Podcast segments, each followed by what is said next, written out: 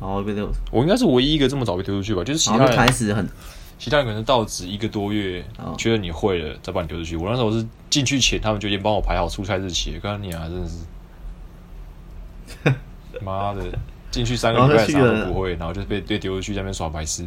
我一整天十二个小时就在干一件事情，然后到现在还是不会，我没办法解决问题啊！干，然后他们又很忙。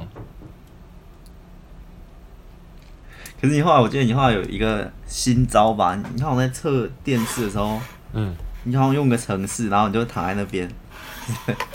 我有记得有一段躺在那边。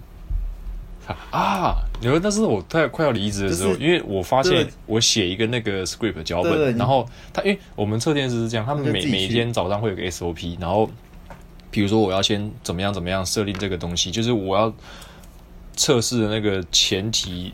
状态条件我要先设定好，然后那个东西其实每天都是基本上大同小异，甚至是九成以上都是固定的东西。我每天就是在那按按按按啊，我觉得很浪费时间，所以我就写一个 script，然后丢进去让它自己跑。就别人说，别人别人说我叫一个叫一个电脑，它在操控我的遥控器，然后我前期就可以早上到公司之后，然后把那东西下去跑，就可以喝咖啡，然后吃早餐。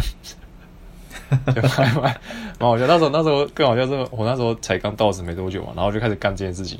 然后那个旁边干了几年的同事在那边看，哎，你为什么你的那个电视可以自己按？然后你在这边聊天吃早餐？我说那个东西是我自己写的，我就让自己跑。妈的，我快笑死了。可是光光这一点，之后我们正片可以探讨这一点，可以延伸出来，就是为什么是嗯，他们待那么多年却没有发现这个东西？嗯，或者是？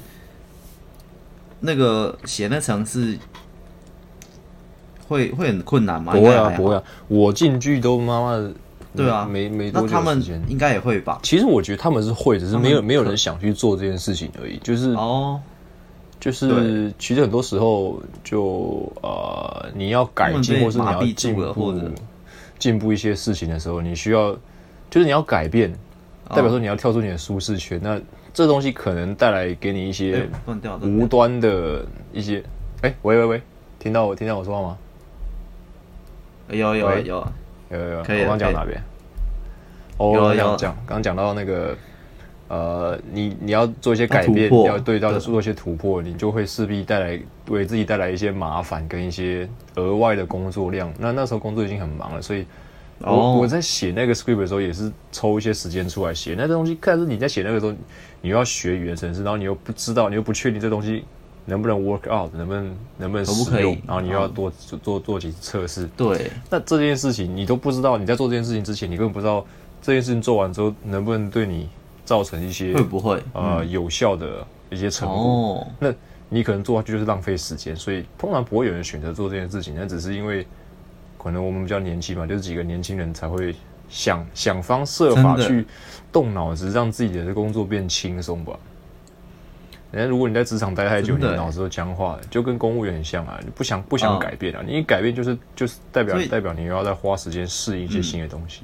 哎，他们应该是知道，呃，不一定一定知道会成功，但是他们知道可能有方法。我们现在可能有方法可以更轻松，可是因为他们待久了，可能。不想去尝试那个可能性，因为尝试那个可能性也有可能失败。对，你要你要首先首先你在获取这个成果之前，劳动成果之前，你就要先付出一些大量的时间成本跟劳动成本。那很多人就不愿意做这件事情了，那、嗯、很正常啊。这就跟学习一样，真的，这这可以牵涉很深，就是人类的那个一种本性也会，就是我们会去舒适圈嘛。呃，我们我们只会去，就像有些人点餐，然后像我点餐的习惯，我一直都习惯就是尝试不同。可是有些人就怕，哎，会不会踩雷？我我就、嗯嗯、有些人去餐厅点餐，吃一两道，哎，他喜欢，他找到他喜欢的，他就一直固定点下去了。嗯、有有类似那种感觉。对啊，对啊，就是他他其他道他可能更好吃，也可能。那个不好吃，好吃，可是现在我很确定二号餐是好吃的，我就一定是好吃，因为我吃过，就是我一百发确定，所以我就一直待在这里。就像有没有冒险精神一样，他就你敢不敢去突破你现在已经已知的一些已知知识圈以外的东西？嗯、你敢不敢去突破舒适圈？那种冒险精神。对啊，而且我最近有提到，其实突破舒适圈不一定全都是正面的，就是，但是就有可能会有好处。它不一定，就是不一定要全部鼓励所有人都突破舒适圈，因为不一定全部人都会获得那个一百趴的好处。不，我们不能肯定，只是说你有可能会进步。嗯我们不能说你一百趴突破舒适圈就一定会进步，对吧？但是你有可能，你要往前走，你就一定要有那个要不要承受那个那个那个带来的灾难，对吧？就是如果你要进步，势必要努力，对啊，你就要就要，对对对，就是跟努力不一定成，但是你要要努力才有机会，对对对，有点像，它很多东西都都会到很像的一个性质，哎，就突破这边不一定成功，跟努力类似。真的，然后刚那个，所以他们他们可能会也有一点僵化，然后就，我只想要确保我现在的，就不想冒那个险。应该说，因为搞不好如果我有这样这样，嗯，嗯，他们现在做的每个 SOP 就是已经是一个常年累累积下来的经验，那这个东西就是可以减少你很大几率出错的概率，那就是可以确保你下班时间跟整个系统还有整个公公司的 team 的运作流程。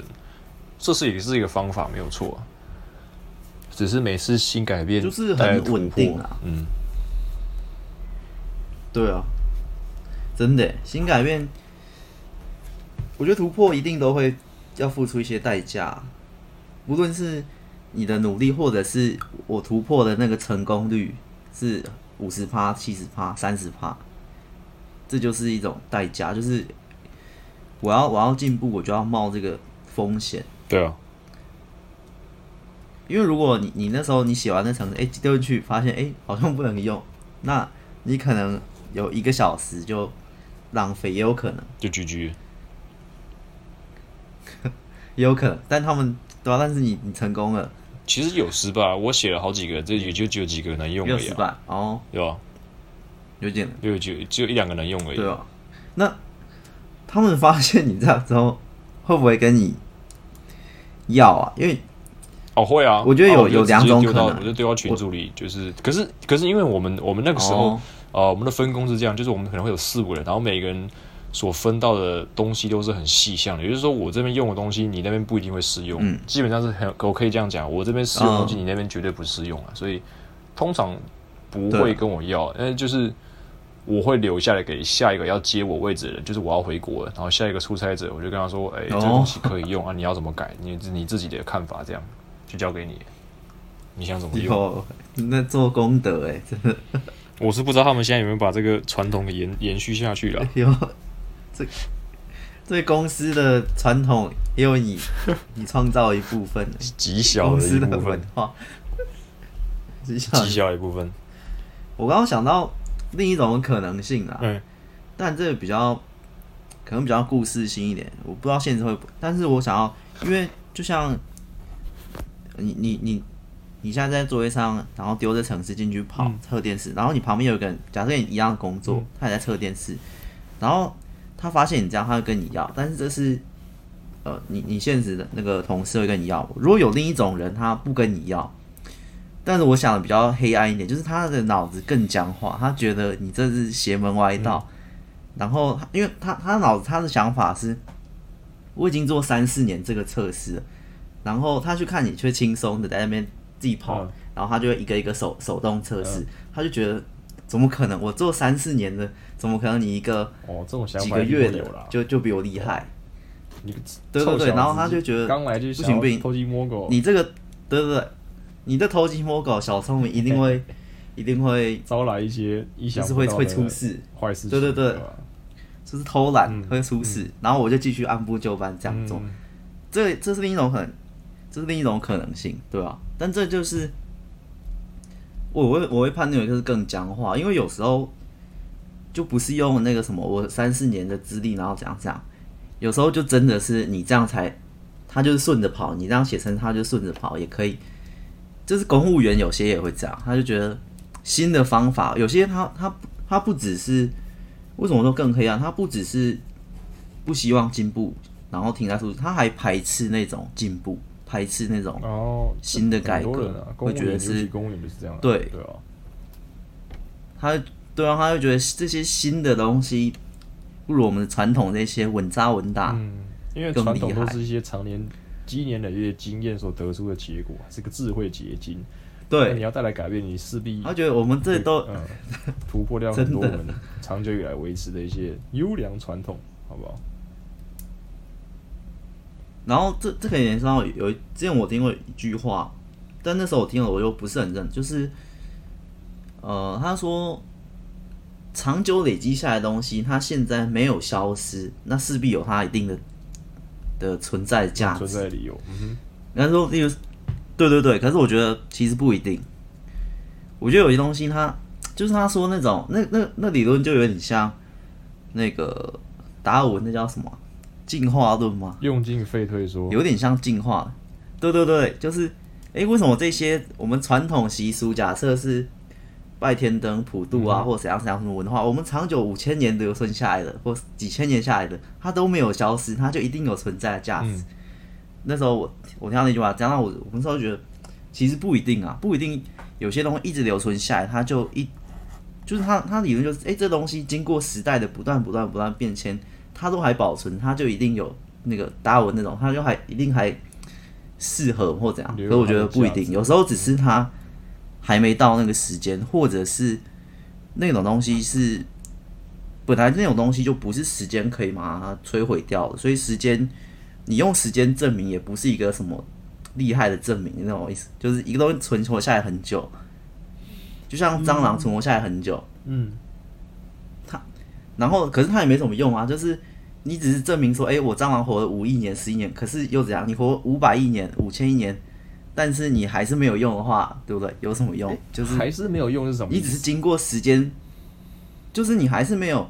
一个实际的产能或实际的效用，就像那种对谁来说，就像蟑螂，对，就像刚刚那份工作来讲哈，即便它可以做一百年，它留存下一百年一个文化哈，可是它它没有对于这个科技的进步哈，假如你刚刚的测电视是科技的进步，对啊，他还是他没有被时代太太换掉。假设你那个现在的电视哈，液晶电视哈，嗯。就是也不代表它有，但我认为有有用，就是当它没有被时间淘汰，有两种原因，有两种呃因素可以导致。第一个是没有新的更好的东西取代它，第二个是它真的有存在的理由。我不一定会说价值，但是一定会有它存在的理由。比如说我举个例子，英雄联盟，英雄联盟这个游戏已经存在了十年以上，那为什么它到现在还可以这么活跃？第一个原因是我觉得没有一个更。有效让大家放弃英雄联盟去玩另一个新的游戏的动机。第二个是它确实一直在进步跟改进，改一些游戏角色，改一些装备，改一些乱七八糟的东西，系统平衡。那这导致它可以继续在这个游戏市场上横行无阻。所以我觉得它存在是有它的理由，但不一定有价值。因为我觉得价值这两个字其实是很主观的东西。对谁来说有价值？对一个人来说有价值，对另一个人来说不一定有价值。但是它一定有它存在的理由。我觉得。理由可以，理由这两字用的嗯蛮好的。客观来讲就是原因。对，我刚刚想讲的是价值，可是你要用理由。对啊，很，我觉得可以用成理由 OK，可是价值就就不一定。价值太主观了，因为对你来说是价值，对我来说可能不是价值。嗯，就跟其实我觉得刚刚蟑螂或那种。一些几亿年之内都没有演化，是有类似的关系。就是它只能证明说，我们讲生物，它这生物存活了五亿年哈。可是我觉得这生物存活五亿年不一定，就是它五亿年前可能是一方的霸主，是统治某一片大陆的生物。可是它五亿年后变成小小的蟑螂，存活在地球上，它一样是存活。可是它以前的存活是是。呃，统治一方的，或者是有一个文化，它后来的存活是一个苟延残喘的存活，可是它依然可以继续活好几亿年下去。所以我刚刚是的类似是概念，它曾经可能更有价值，但现在可能没那么有价值，但是还没被淘汰，它还是可以。对对对，它还没被淘汰掉，因为真的说他台套是完全消失不见的那种。哦。可有些东西它就是没有完全消失不见，可是他已经。对，类似类似这样。嗯，残留的文化习俗，然后可能是一种毒瘤，但它却被捧成说啊，这东西有存在的意义跟存在的价值。你是想讲这个？因为对，因为它是传统，对对对对对，对，它是残留文化，而且我觉得重点是，我我要想讲一个重点是，它那个时间本身不是衡量，有些有时候不是衡量一个事物的呃价值或什么的判断。嗯，对啊，类似，就是很多人都会说，哎、欸，这个是五十年老店，这是一百年老店，可是我根本不管啊。哦，就是哦呃，所以对类似对你来说，时间长短完全不是一个可以判断的基准的因素。嗯、对，哦，你知道这有时候去两家餐厅，哎、嗯。欸，这一家是开十年，这一家开三年，嗯、在同一个地方，嗯、但是卖一样牛肉面，哎、欸，这或者这五十年老店，这新的十年。对，他就是会用这种资历去，不不只是人的资历可以比较，像你刚刚你旁边那三四年就觉得，哎，他一定比你厉害，嗯，你这个什么新的方法，嗯、怪怪的，你你就很像另外开一个新牛肉面店，然后你的牛肉都是都是特特殊，或者你的面都是特殊自己自己做或机器做，然后他是在那边手工，他已经一百年老店，他就觉得，哎，我还是卖得下去啊，然后你是新的牛肉面，他就会觉得。然后，而且我我从顾客角度来看，有时候也会被这个所所骗。哎，这已经一百年了，哎，代表他，我们会陷入刚刚那种迷，哎，他已经存活一百年，代表他一百年间生意应该是不错的，啊，嗯，所以他才。可是就像你刚刚说，他有两种可能，一种就是哎，附近没有新的牛肉面店出现，对对对对，所以他这个老店，对对对，或另一种，哎，反正就像你刚刚讲那两种可能，就是类似这样，是，所以我就觉得这，哎，这一百年老店。或五十年老店，其实又又不一定怎么样。我们新的又不是说新的这家店才开三个月就很菜，就、嗯、那就回到一开始你刚才说的，不会这样。这个人愿不愿意去尝试新的事物了？嗯，因为老店的话，它就代表说它 它客观来说，它是可以就是经得起时间的考验，大部分人是可以接受它，所以它才有这个理由存在下去。那新店它目前还没有经得起时间考验，所以还不确定它能不能。就是被大众所接受，所以就是看这个有没有能接受新的事物的这种勇气吗？顾客也会选择，哎、欸，这老店它应该比较稳定，我就选稳定的。嗯，一切都串起来，真 的。我们从那个电视的 电视的新测试方法，逻辑是通的，写程式测试，它逻辑很很多都可以这样。蛮万用的，包然后我们聊到生物，又聊到人类，又聊到文明。哎、欸，我觉得那店真的有可能，因为就像我刚刚从一开始点餐也是、欸，哎，很多人两家店牛肉面就觉得，哎、欸，这五十，我们又可以聊到排队，又要嘴一下要排队，有时候排队也是，哎、欸，这个这么多人排队，哎、欸，这倒是真的，这倒是真的，就是不管是很稳定、欸，我不管，我觉得不管是在日本还是在韩国、台湾、亚洲人，我不知道日本，我不知道美国，应该都亚洲人真的是看到两间店。你对这两间店完全没有概念，你看那些店没有排队，你一定会去想去排那一堆人在排的。就算你不知道它好不好吃，你都会去排那个排队的店，因为你会觉得，哎、欸，大家都在排，他应该不错吧？哎、欸，这种群众效应，大家都去做这件事情，那我也跟着去做。群众效应，这有可能真的是一种本性哎，因为我们可能骨子里那个要存活下去，哦、就要选择跟着群体动物。对不对真的，群体动，我们就会哎、欸，我要跟着他，我才不会脱队。然后在远古时代，跟着一群人，才不会被大象踩死。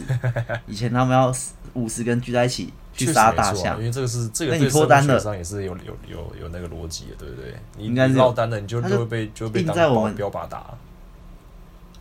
真的，就印在我们的那个脑袋骨子里面，真的。经理那个真正把我们控制住了。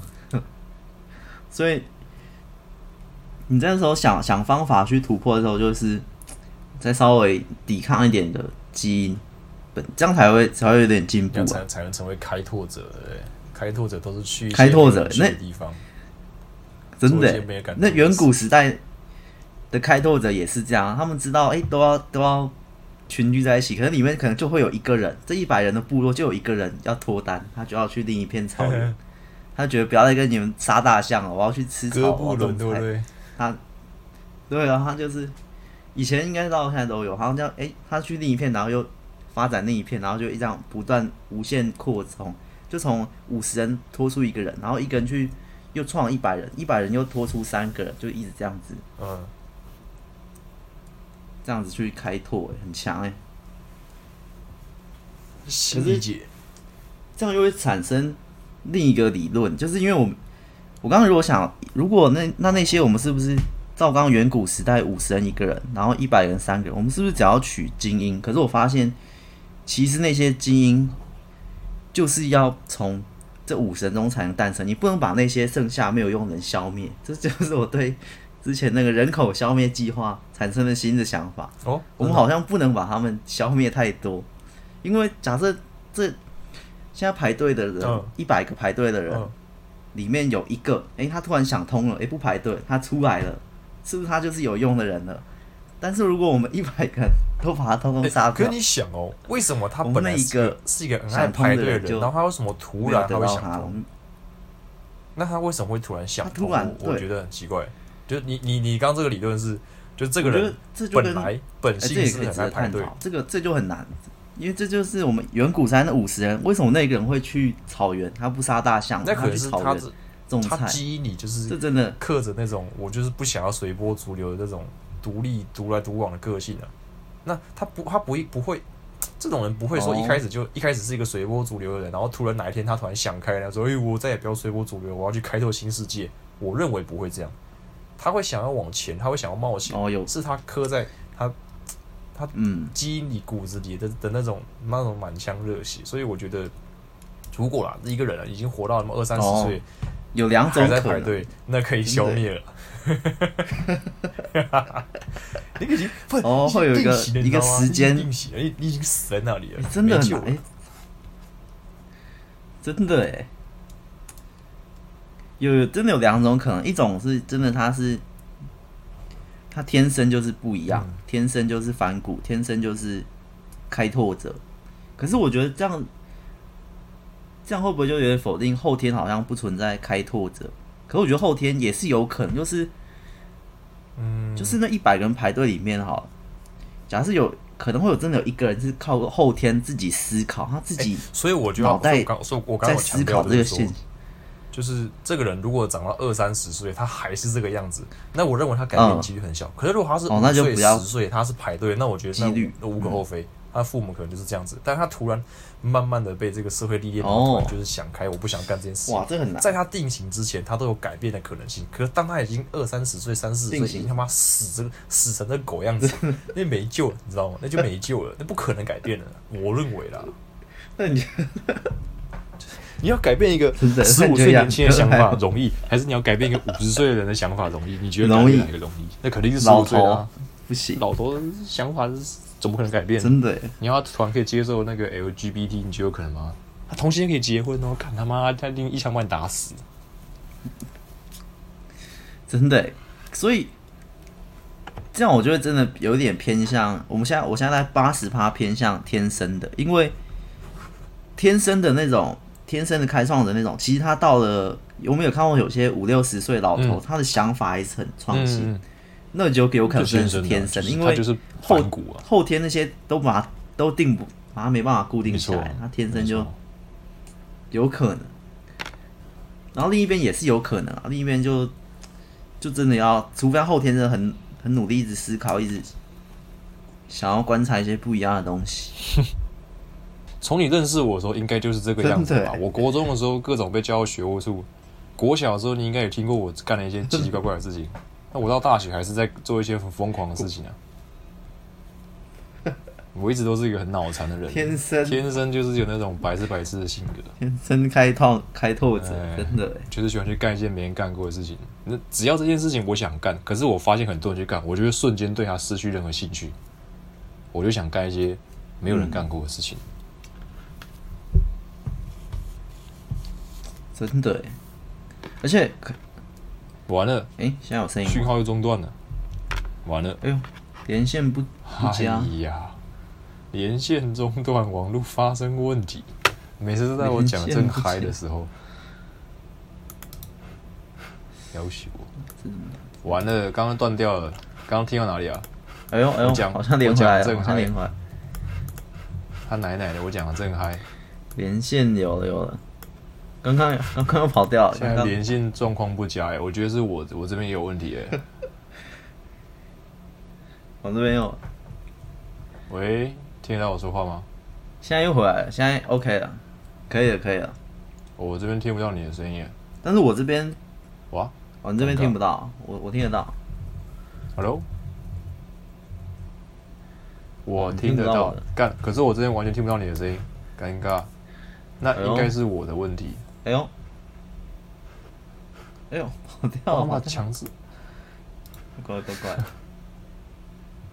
太好笑了吧？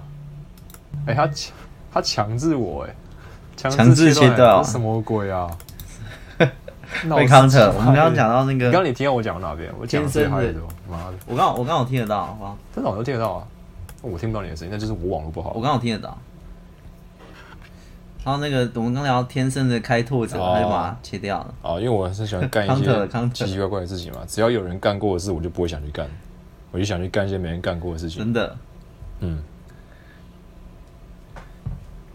可是，然后我觉得我们也会意识到。假设我们是天生开开拓者那一型，比较偏内型，当然不会一百趴，但是还是有可能一些比例。那、嗯、假设我们协议里有七八十趴这样哈，我们也会意识到，如果为什么会做那个决定，也是因为我觉得，如果那种类型的人在一个很固定的环境下，要怎样，他他会意识到自己被僵化的过程，然后其实最终还是会被僵化，也有可能，如果你真的把他一直关在一个上班族的地方。嗯，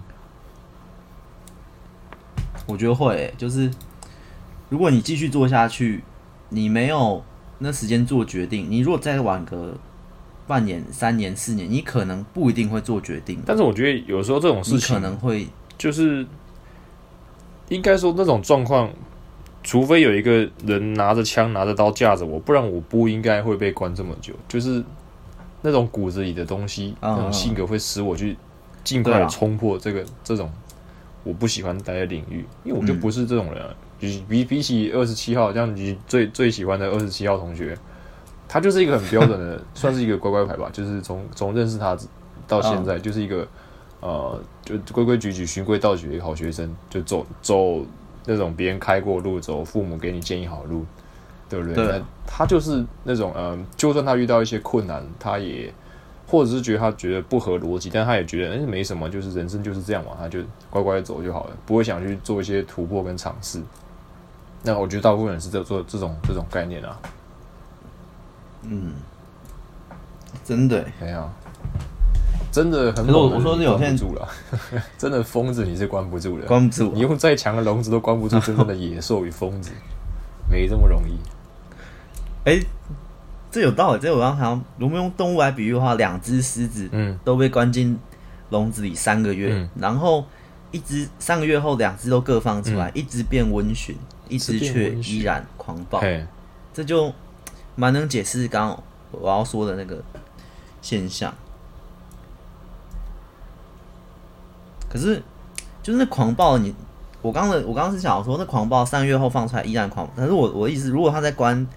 九个月、三年，会不会稍微变温驯一点？我觉得会啦。我我的观点，你说你用外力强制把这个人的性格给压抑住，哦，但我觉得他会表面，就是，就是比如说你关一年，他可能会之后三年会很乖，哦，对对，但突然哪一天有一件事情或是一件想法，他会复原。对对对，因为这这东西你你可以你可以藏，欸，你可以掩埋，但你永远无法消除，它永远是在那个最最 core 最核心的地方。嗯你可以通过时间把它压住、隐瞒住，但是终究会显现出他的野心。真正的疯子你是管不住的。刚刚那个三个月，那狂暴之后，然后你，我们换一种，换换把它关三年，然后三年出来之后，它会可能会有一个月或三个月是很温驯。嗯。可是当他哪一天突然又体内的那个雄心壮志又燃起，或者他又找重新找回。真正的自己，它又会狂暴起来，有点像那个凤凰，那个浴火凤凰一样，它又会诞生。那个你把那个火给它完全熄灭，然后诶，两三天之后，天气稍微没那么干燥，又自然燃起来了，类似的。很酷啊！真正的疯子，你我有可能、欸，真的有可能、欸。你真，但是所以你在你在韩国之旅过程中，其实就有稍微被关注，我觉得被关的很死吧？某某种程度可能被关了一年，差不多。但所以你心理压力，你之后，这就为什么会牵扯到你关完之后出来的那个折损寿命的概念，啊、提前就是就是对，就是他出来之后，刚刚那个狮子出来之后，他有一个月到三个月，他是很温驯的。类似这样，他那个，可是他之后会就会渐渐恢复，被消磨殆尽，而且慢慢的找回他。消磨殆尽，然后慢慢，不要慢慢的火爆起来。我也没有想念研究所啊，这他妈是被那个，而且我也没有想出来留学啊，完全是因为被那件事情搞得他妈的做一些很疯狂的事情，突然就他妈的不干了，然后就干出国留学，干一个人去日本，妈的，就就开始被逼疯了，发疯了，逼疯了，真的有可能逼疯了。不然有一个好工作，我也不会离职啊。也是哎，真的他，对，这外力还是还是还是有影响，啊还是很主要看那个。但是最后它会有一个恢复期啦。我觉得恢复期恢复完之后，它又会是那个狂暴的狮子。对啊，只是恢复期是要一阵子，因为蛮久的那个折损寿命，折损寿命。你有可能，也有可能一蹶不振，就是了。真的，那个还是还是很危险的。我要我看一下，韩国之旅玩，韩国自己变成什么北海道之旅哦？嗯，不会。北海道之旅，这又是另一个故事了。你是韩国之旅完就接着去北海道？没有，北海道回来了。北海道是我大学毕业的时候，然后再来是当兵四个月陆战队之旅，然后再来是韩国出差之旅。哇，好多之旅哦！现在是留学日本之旅。哦，我都从北海道，我会觉得是韩国之后啊，因为北海道游记有游记的记录啊，我感觉比较新哦。韩国，那韩国记录好像就没什么记录。就会觉得，哎、欸，他好像是以前的一个往事，其实没想到蛮近的，跟日本留学一样。现在 ing 我也没在写。北海道自己有那个有那些图片那些影片，我觉得，哎、欸，他不是前几个月吗？或是他前一阵子吗？是哦，你会这样觉得、哦？有那个刷新哦，被刷新那个记忆，嗯，或印象比较深刻，印象比较深刻。印象比较深刻的东西，你会觉得好像是比较近期的东西。韩国真的是完全什么都没写，我，我都是都是用用讲的跟你们说而已。真的，我觉得这也有一个现象，也是蛮酷，就是如果你出去两次旅行，不一定是两别的，假设一个高三的毕业旅行好，嗯、然后假设我们讲一个高中生，高三毕业旅，他他毕业旅行很无聊，可是他高二的那个格式露营很有趣，嗯，他搞不好过几年后他会觉得，哎、欸。不是格式露营，毕业旅行是不是去格式露营？他会，因为他印象比较深刻。对，他觉得，哎、欸，毕业旅行不是在格式露营之前吗？嗯，因为他那个印象比较深刻，他觉得，哎、欸，好像，哎，还记得，脑、袋会重新。毕旅是去哪里、啊？把记忆重新排列。花莲吗？碧旅，国花莲，花莲。哦，我觉得有有可能，但这比较。比较比较疯一点，因为我是想的是，我说如果这个人他五十岁哈，然后他他开始觉得三十一岁跟三十三岁的事比较深刻，或者他，但是他然后他到后期他的脑容量不知道是退化还是怎样，我觉得、啊、他会把一些重要那个记忆深刻的东西抓出来，那记忆不深刻就就往后丢，所以记忆深刻的东西全部在再排列一次，你知道吗？嗯、所以。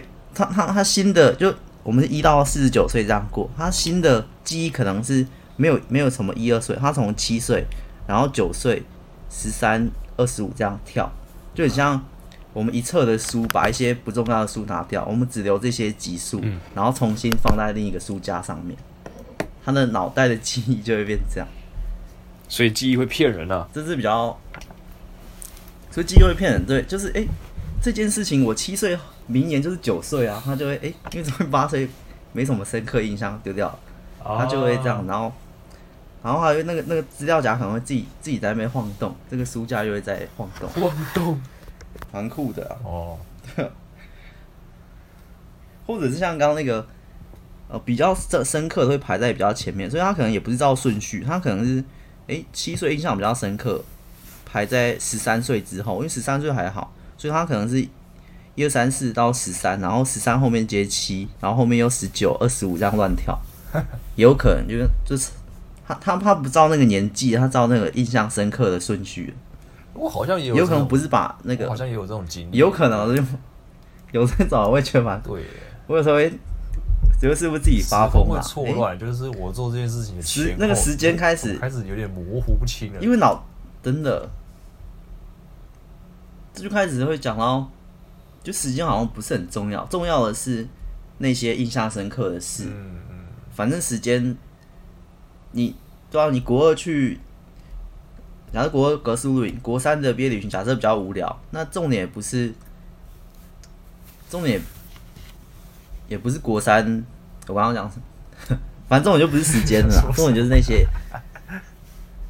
我觉得十五岁哈，重点就不是你你你活过十五岁这个按照顺序排列的，一岁做什么，然后十三、十四、十五做什么，重点是这中间有发生什么事情，令你印象深刻的事情。对对对，印象，那才是重点啊。所以你的国中的记忆才会这么鲜明。时空，这种跟我一样，我的我的国中记忆非常的鲜明，可是我对高中印象却没什么，因为我的高中基本上只有田径队而已，其他东西就好像就是无无聊聊的过日子，然后那些也不会再联络这样。国中就真的干很多比较比较低能疯狂的事情，真的是国中真的很嗨，我们班那一堆神经病。